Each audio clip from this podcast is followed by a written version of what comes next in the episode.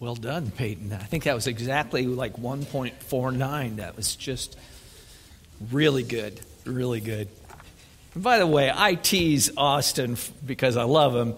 But you guys, if you see him today, just give him a pat on the back and tell him how, how good a job he's done under the circumstances. Just it seems like everything that could possibly go wrong technically goes wrong, and his voice and all of that. And I think he did a really good job in, in spite of all that. So. You know, I almost called this sermon a three hour tour. A three. Oh, you know what I'm talking. See, I, I chose not to go that way. I guess there's enough boomers among us. I tested that out with all the young folk, and well, not all of them, but quite a few of them, and they all said, "Huh, what?" And I'm like, okay, all right, boomer reference, I get it, I won't use it. Uh, but that was Gilligan's Island. You know, the seven stranded out there on that island. They just went out for a three hour tour, and uh, pretty soon they were there for three years and 99 episodes. And yeah, Gilligan's Island. So, but I'm not going to use Gilligan's Island because nobody knows it. Uh, instead, we're going to talk about a different uh, three day, three week, I don't know. It was a long tour. It wasn't meant to be as long as it was. Not nearly as funny as Gilligan's Island, but I would say that, the, what we're going to look at today in terms of this whole journey, this voyage, uh, is way more helpful to our faith than Gilligan's Island. So if you're up watching it, the Me channel and going hours and hours, it's not, not useful. Um, the remaining two chapters of Acts is Paul's journey as he continues on his way toward Rome. Remember that at the beginning of the book of Acts, Acts chapter 1 8, Jesus says to his disciples, You're going to be my witnesses, starting in Jerusalem. You remember those concentric circles Jerusalem, Judea, Samaria, and the outermost parts of the earth. And if you kind of picture that outermost part, that ring pushing outward, it's kind of like Paul's on a ship at the edge of that ring going out. And he kind of gets to what at that time was sort of quasi the end of the earth when he gets to Rome, but he has to get there. He has to go through this journey. Though we are not apostles and we are not, you know, Paul had a very unique story, and, and we're not saying go and do likewise. You don't have to take a, a ship to go anywhere in particular to uh, faithfully follow the scripture. But though we are not apostles, we are in that same journey in, in the big story arc term, right? When we think about the kingdom of God, the kingdom of God is, is, is taking ground, it is pushing outward. The gospel that Paul was given to carry to Rome is the same gospel that you and I carry. So it, we're, still, we're still engaged in that same work. But for now, we are um, in that pro- progress of the journey. Think about Pilgrim's Progress, which you'll notice I did a little takeoff there in the title today, Seafarer's Progress.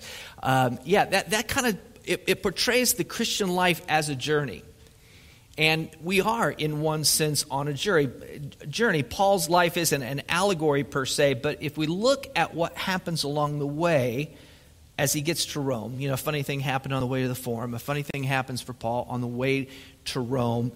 Um, there are various ways in which God was dealing with Paul that he deals with us in very similar fashion. And thus, we have our big idea today leverage God's provision in the journey even before you arrive at the destination. We tend to think destination. How many are like that? You're always just, if you're like me and you're, you're a planner and you think ahead, like you have the journey, uh, not so much the journey, but the destination in mind when you set out. Am I the only one that feels that way? I just want to know my ETA. When do I get there? And, and I tend to think of that time in between as unimportant. But when we think about our Christian lives, you know, we don't live outside of time. God lives outside of time. But we, we are very much in time, and we never live tomorrow. We're always living today. We're always living in the moment. And, and so rather than getting fixated alone on the destination, we want to realize that God's provision is with us right now on the way. And, and some incredible things happen on the journey. And we can leverage those for His kingdom. So that's where we're at.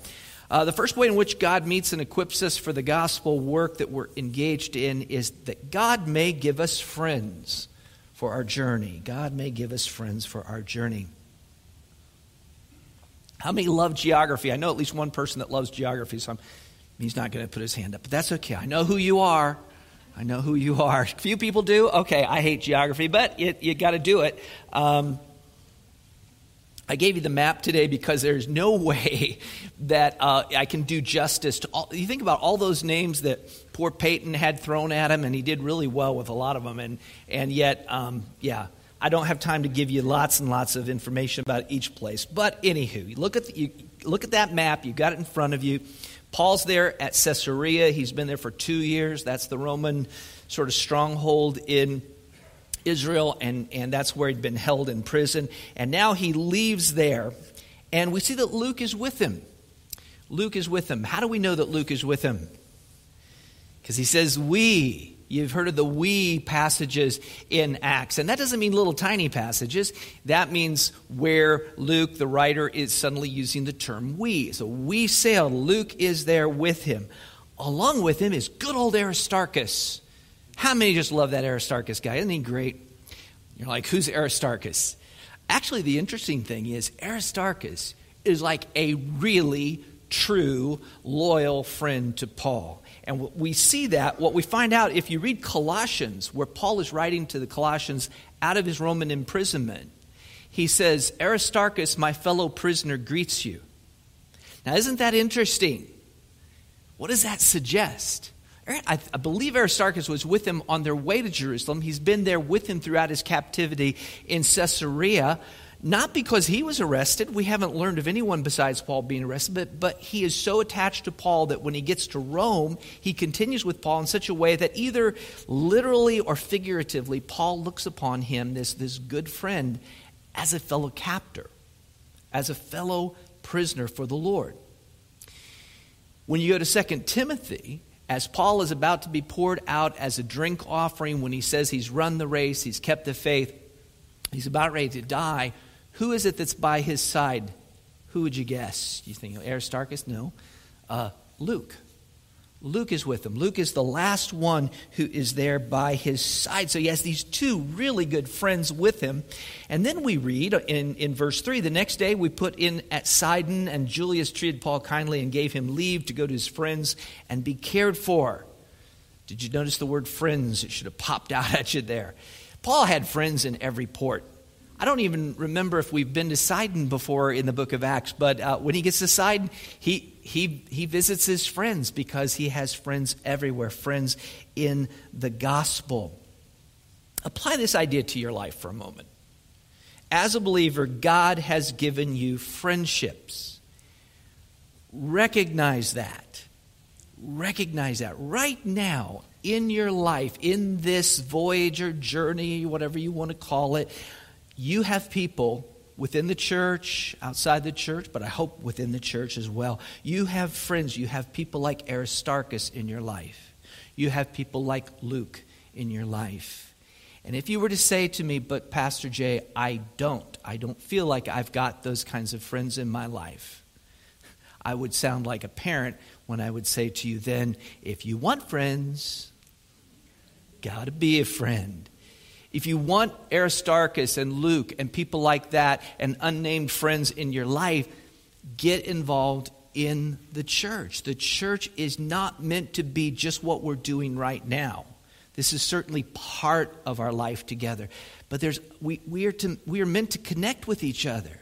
And if, if some things seem frivolous here and there, like the, like the 5 2 meal each week, if you think, wow, why are you eating together every week? We don't need to do that. That's a little overkill because we just want a lot of opportunities for you people to be together, to break bread together, to get to know each other. And you, there's clusters, there, there are the ABFs, there's been small groups, there's ministries that you could get involved in a ministry with another person, work alongside of them, you will become friends. You will get engaged in that way. If the great apostle Paul, who could be alone, he was very capable of being alone, if that guy needed friends, how much more do we need friends? How much, how much will we benefit from nurturing those good friendships? So, yeah, leverage that. Secondly, God may give us favor.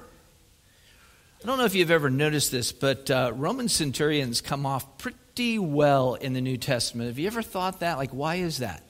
They all seem like salt of the earth kind of guys, kind of stand up guys. Something about that magic number of not being too big for your britches, but being over 100 guys. I don't know why that seems to work. Maybe it's just coincidence that it always seems to work out that the centurions are kind of like the good guys in the story. It, it, it just seems to work out that way. He shows a lot of respect for Paul he gives Paul, throughout this story, he gives Paul a lot of favor. And you ask yourself, well, why would that have been the case? Why? Was it because Paul was a Roman citizen? Was it because Paul was brilliant? Have you ever gotten the chance to hang around with somebody that's really, really smart? For me, that's almost always the case. I'm almost always hanging around with somebody smarter than me. Uh, it just works out that way. And, uh, but you know, don't you just kind of you, you kind of want to like bow to their wisdom, listen to them, give them give them full as much favor as possible. What we have to realize here, though, is it didn't have to be that way. It w- there's nothing magic that says that, that Paul would have had to have gotten someone who showed him so much deference. I mean, he could have gotten the opposite. It's not like Rome had a hiring policy analogous to Chick fil A. It's not that they went, okay, well, we need some really bubbly, perky, customers always right centurions on. He could have gotten Voldemort, really. He could have gotten Darth Vader here. It, it, he didn't have to get a Julius, but that's who God provides for him. Paul didn't always get the best people, and he had the scars to prove, prove it. But here, Paul experiences what we could describe as just a mercy of God that in the mercy of God, in the providence of God, in this time, in this place, God puts him in, in such a situation that he finds favor. Have you ever been in situations where you found favor, Christian? Unexpected, inexplicable, just gr- the gracious favor of, of someone around you. I think we should exploit that. You say, well, that sounds devious. What do you mean exploit it? That just sounds like you're using people. No, no, I mean if God grants us something for our journey, if God packed it in our rucksack to take along, what should we do with it? Use it, right? Use it. Leverage it. So if if by the grace of God, say you're a youth pastor, I'm not thinking of Scott particularly when I say this, but like any youth pastor, let's say the, the principal of the high school says, I love youth pastors. I think youth pastors are the best thing in the world. You're a youth pastor? You come to the school anytime you want. You know, I tell you what, lunchtime you just check in at the office, put your name in, and I will tell them that I am happy you are there. And you sit and you talk to your, and if other kids come along and they want to talk to you, that's fine. You know, I'm not going to cause you any problem. When things like that happen, you go, that's good. That is, a, you guys probably think I'm twisting Scott's arm right now. It's just an illustration. It's just an illustration. Or, or as a church body, uh, sometimes we're, we're blessed, and some churches don't experience this. There are churches in the nation where they can't build a building because they can't get the code and permits and all that because the city's kind of not showing them favor. But man, I tell you, there's plenty of times where you, for whatever reason, it, it you're smiled upon. You remember when we bought the North property here, those that have been with us that long? And we bought it. I don't know if you remember this, there was a street running through our parking lot. We didn't realize it. We're, buy, we're in the midst of buying the property, and they go, Oh, yeah, there's a, there's a street technically that runs through. And I go, Well, we got to get that one locked down. That could have taken years. And the city's like, Yeah, yeah, it's fine. We'll just abandon it. That's fine. It's like, How does that happen? Why does that happen? Because God is gracious. And, and we, uh, we, we should look at our lives, we, look, we should look at the providence of God in our life, not to try to read tea leaves or anything, but we should look at what, what, God, what is God doing? What has He given me? What are the resources? Let's put those to use. How do we leverage that? It must be there for a reason. God gives us favor. And God may give us limits for the journey. How many love their limits? You love limits? Yeah. What we said until now does not mean that Paul was calling all the shots and signing autographs. It wasn't quite that kind of thing. They travel along the coast of Asia, so now we're back at the map here. If you look at it, they're coming along. We, we call it uh, Asia, it's Asia Minor in, today's terminology, but they're coming up along the coast of Asia Minor. They've hit side, you know, Caesarea side, and now they're coming around that, that coast, and they get to Cyprus. And, uh, and they go on the leeward side of Cyprus. How many even know what leeward means? If you're not a sailor, you probably don't even know that term. For the most part, we don't use that term, but it means that it was on the side that was protected from the wind. In this case, it was on the north side. The wind's against them as they come around, as they're facing into the west. They have to tack against it. It's slow going. They arrive at the port of Myra, and here is where they switch ships. They'd been on a ship uh, bound for uh, Adramyttium, and that ship was going to keep going. That, that lay further north, and had they stayed with that, they would have just kept coming up the coast. But instead, remember, they got to get to Rome, they got to get to Italy. So there's a ship that's bound for Italy. It's probably, it says it's out of Alexandria. It's an Egyptian ship, probably carrying grain. That's the best guess. That's what would have been coming out of that area. And that is going to take them all the way to Italy. And Julius makes sure that they've got passage on that. This is when things get exciting. This is when, yeah, when, when, uh, when things get into rough water. The time of year is working against them, the weather is working against them. They sail to Crete. So if you're following the little map there, they sail toward Crete. They go on the leeward side again. You're like, well, that's the opposite side. Yep, that's how it works out with, with the whole wind thing and everything. But they go this time along the south of Crete. Imagine this kind of like if you were driving back to Great Bend, you'd been down in Texas or Oklahoma, and you're heading home, and you hit the Oak. It's, say it's uh, we'll say you're driving in November. It's iffy. You can have good weather in November. You can have bad weather. That's roughly about the time they're sailing here. And you hit the uh, Kansas border, you know, and uh, you start to come north into Kansas. All at once, you get hit by freezing rain, and it starts getting slick there. Uh, what are you going to do? What are you going to do? I'm so close. I'm so close to Great Bend. I'm just going to slow down, but I'm, I think I can make it. Would you? Like, I don't know, Jay. I'd have to be in this situation. How much do I need to get home? How slick is it? You have to weigh those things. Maybe we should stop, stay in a hotel. Maybe it'll be better tomorrow. You, you don't know. And, and that's exactly the kind of situation they're in. Um, with difficulty, they get to a place ironically called Fair havens. I say ironically because even though I'm sure it was a lovely place, probably still a lovely place to this day, uh, it was not really a fair haven for this time of year. So the idea of staying is not good. They're not protected from the elements there. It's after the fast. Did you pick up on that where it says it's after the fast? And you thought, after what fast?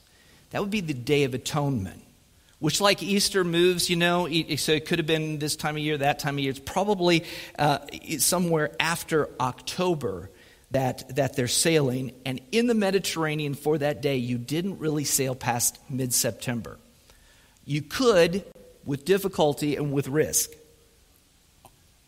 Sailors then would stop sailing from november 1st all the way through March. That was just kind of like a rule of thumb. You didn't sail. So we're getting into some really, really iffy territory at this point.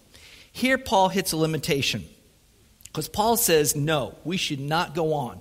This is what he says Sirs, I perceive that the voyage will be with injury and much loss, not only of the cargo and the ship, but also our lives. Now, Paul is not a sailor, but he's also not a newbie here. He knows sailing, he's been on plenty of voyages, and I mean, his sanctified imagination, the Holy Spirit within him. It doesn't say that he's speaking prophetically, but he has a strong sense that this is not going well. Paul's advising them not to take the chance. And yet, I thought this was interesting. You think democracy was like some recent invention. The majority, the majority rule against him. Paul cannot push against the majority. They, they want to go on. They decide to, to, to get around. They're going to try to get to Phoenix. They're like Glen Campbell. By the time they get to Phoenix, they've got this great plan.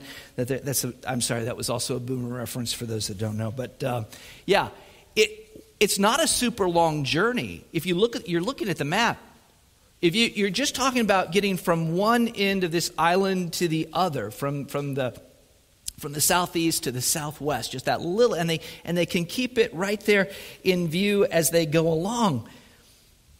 In our pilgrimage, we will not always have blue skies and fair sailing. As powerful as Paul is here as an apostle, as persuasive as he was, there were so many things here, if you look at it, that are outside of his control. He's still a prisoner. He couldn't change the date on the calendar. He, even though he was an apostle, could not command the wind and the waves to obey him. He could not overrule the majority. God has limitations in our life, and that is part of how he has ordered the universe. Sad, right? Wouldn't you like to just be in ultimate control at all times? How many would love to just always be in control and not be limited by any of the limitations you face? None of you, you're so wise. I, I appreciate your, your great wisdom that none of you strive, strive against your limits the way I do. I, I hate my limits. I do. I, I really absolutely do. But yet, in His sovereignty, in His providence, God has given us both strengths and weaknesses, talents and deficits, and, it, and there's just, there are a lot of givens in life. Do you use the phrase givens? I'm not sure that's, you know, okay, you're shaking your head, no. So I don't know where I picked that up years ago, but uh, givens are those things which are given. That is, they are not going anywhere, they are set. They are givens, meaning no matter how hard you strive against them, they just are what they are. You can't change Tell me if I'm wrong. You can't change how many days you've lived up till now.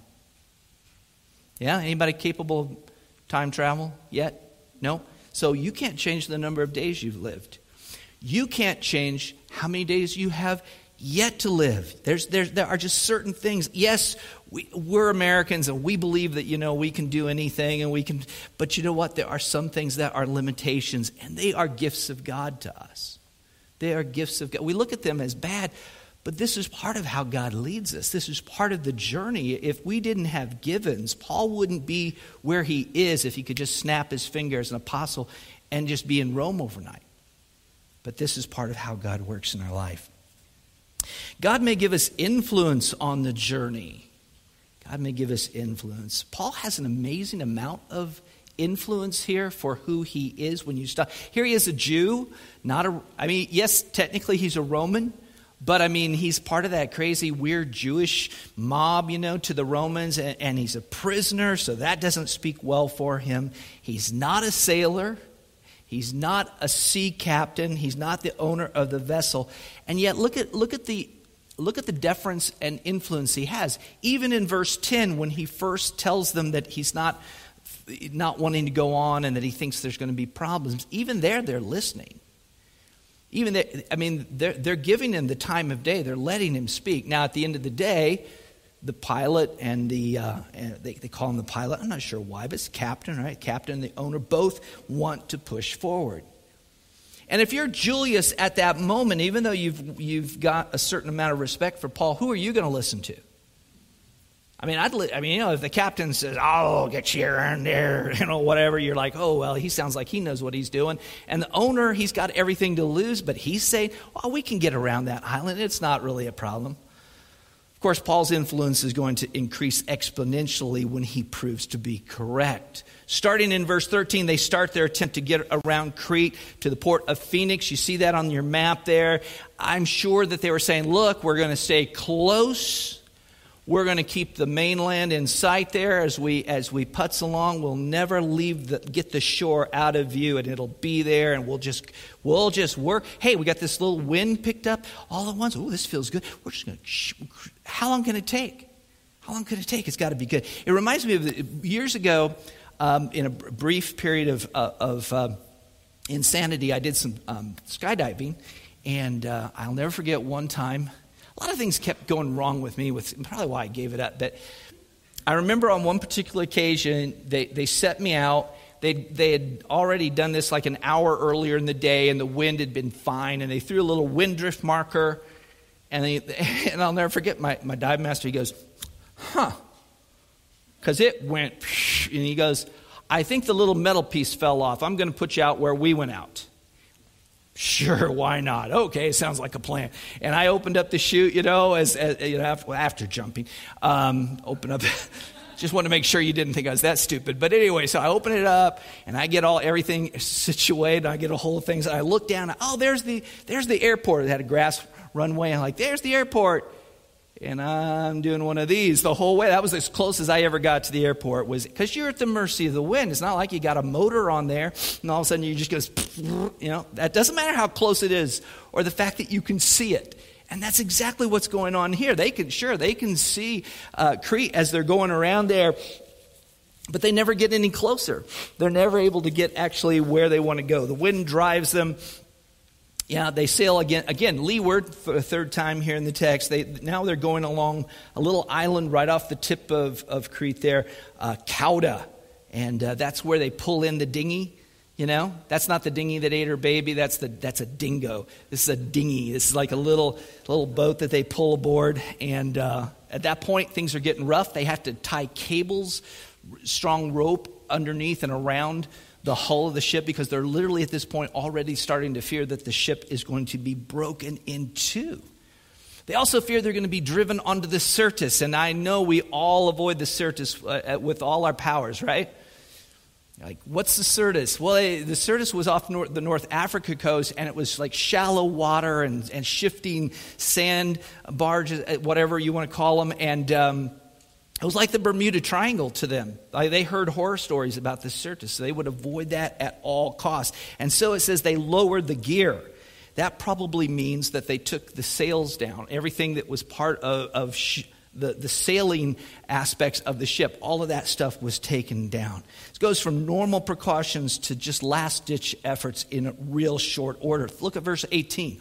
Already by verse 18, they're throwing out the cargo.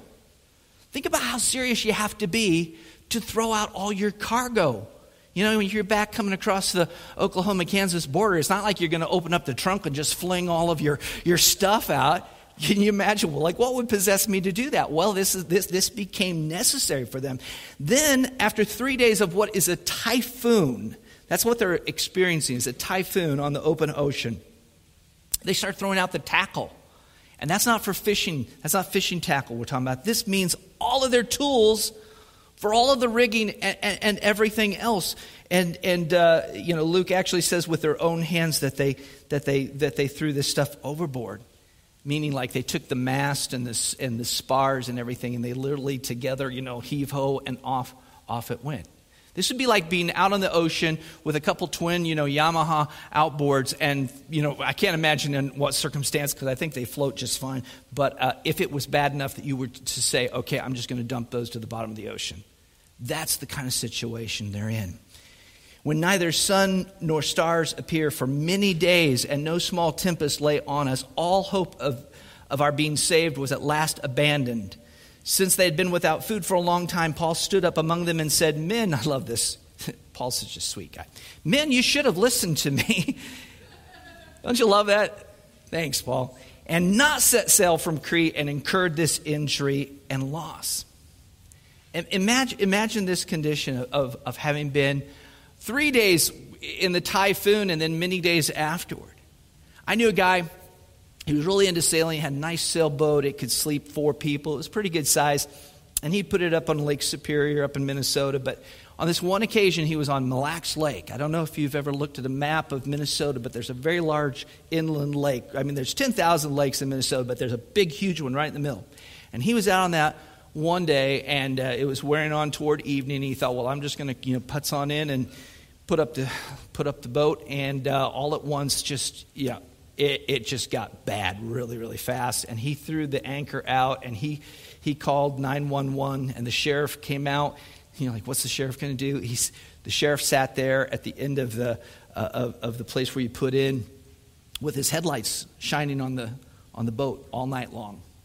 And he just, he just weathered that out overnight. And he told me his hair just about had turned white by morning. It was that bad. And that was in an inland lake, you know, for a night. These people think about what they've been to. Just imagine how bad this would have been. Why do you suppose they hadn't eaten at this point? Could it be, even though they, these were seafaring folk, that they, they hadn't eaten because they couldn't keep it down? And Paul stands probably with difficulty. I'm guessing maybe he's holding on to something. And he addresses them with sounds, sounds very much like an I told you so kind of moment. Do you think that's what he was doing? Do you think he just wanted it? Ah, nanner, nanner, should have listened to me, whatever? No. Again, I think what Paul is doing here is, is he's leveraging something. He's, he, his street cred or his ocean cred has just gone up exponentially.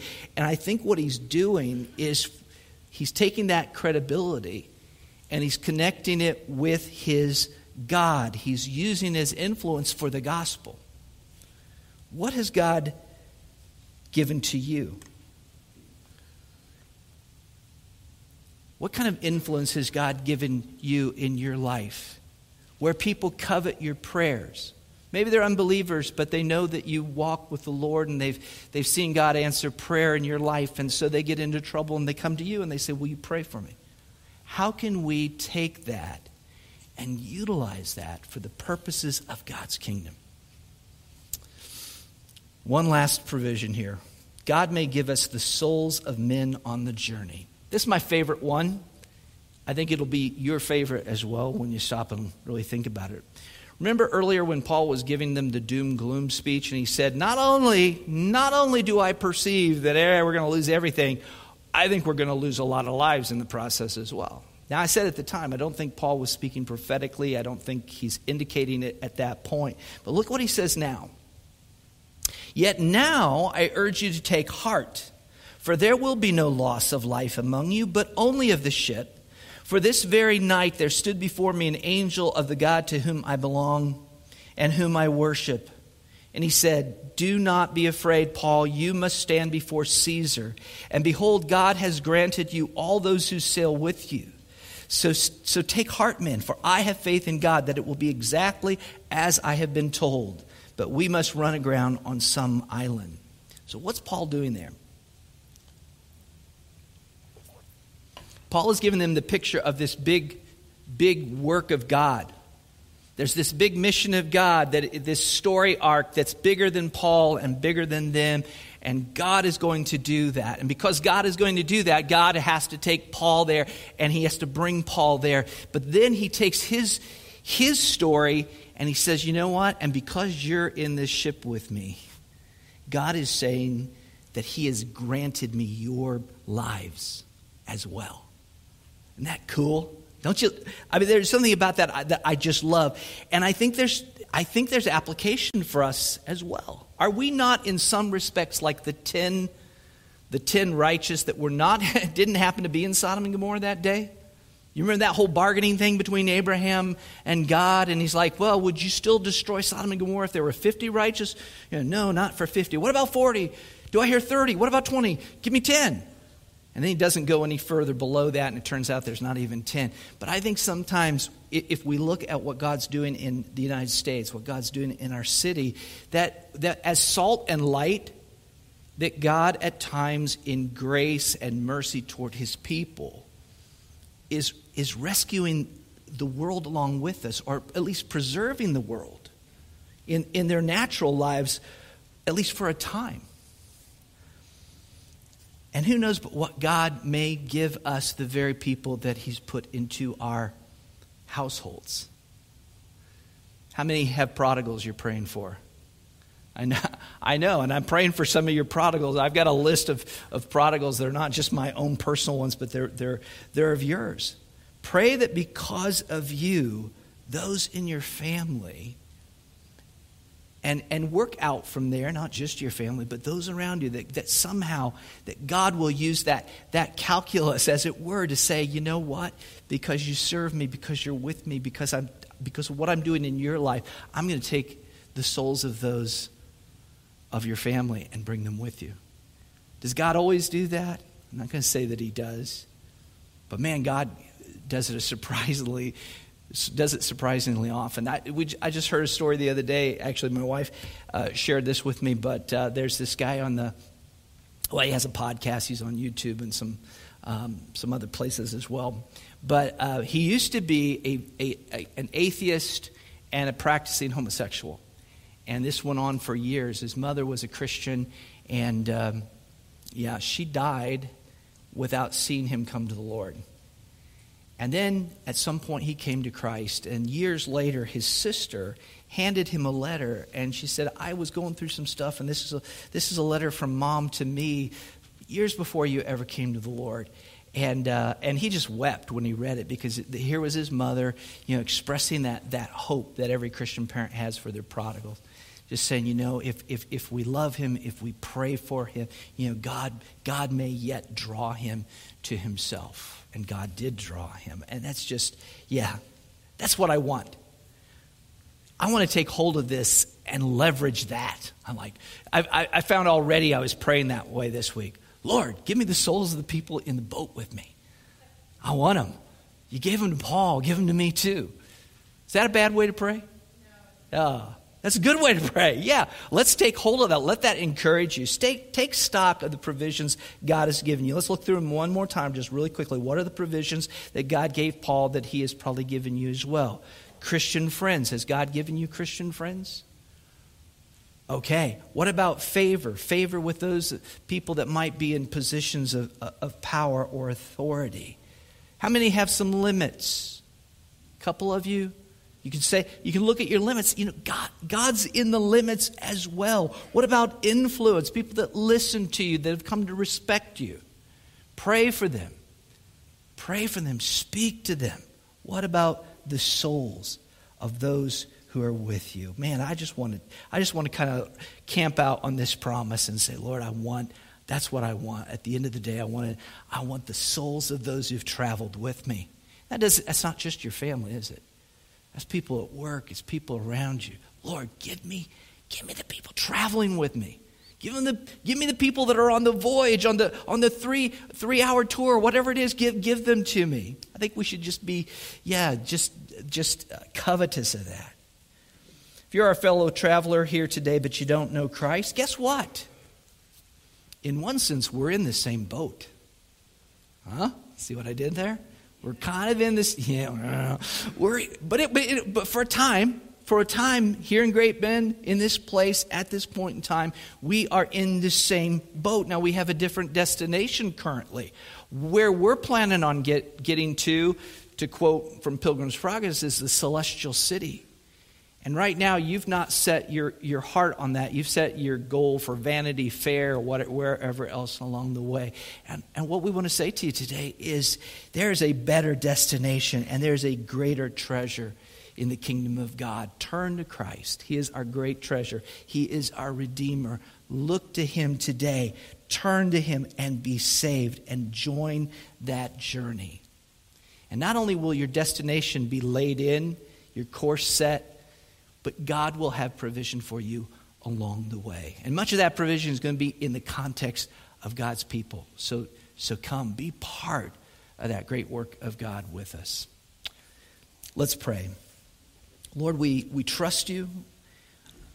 We do tend to get our eyes set on a distant future or we get so myopic that we only see the problems, Lord. Open our eyes so that, that we might see all of the, the multiple ways in which you have accounted for that journey, Lord, provided. You've laid things in that we just don't even fully 100% grasp, but yet there they are. You were with Paul, you got him where you were taking him. We believe the same is true for us, Lord, that you will finish the good work that you began in us. And Lord, may we have confidence in that. And we pray, Lord, that you'll give us those that are in the boat with us. We just earnestly ask for that.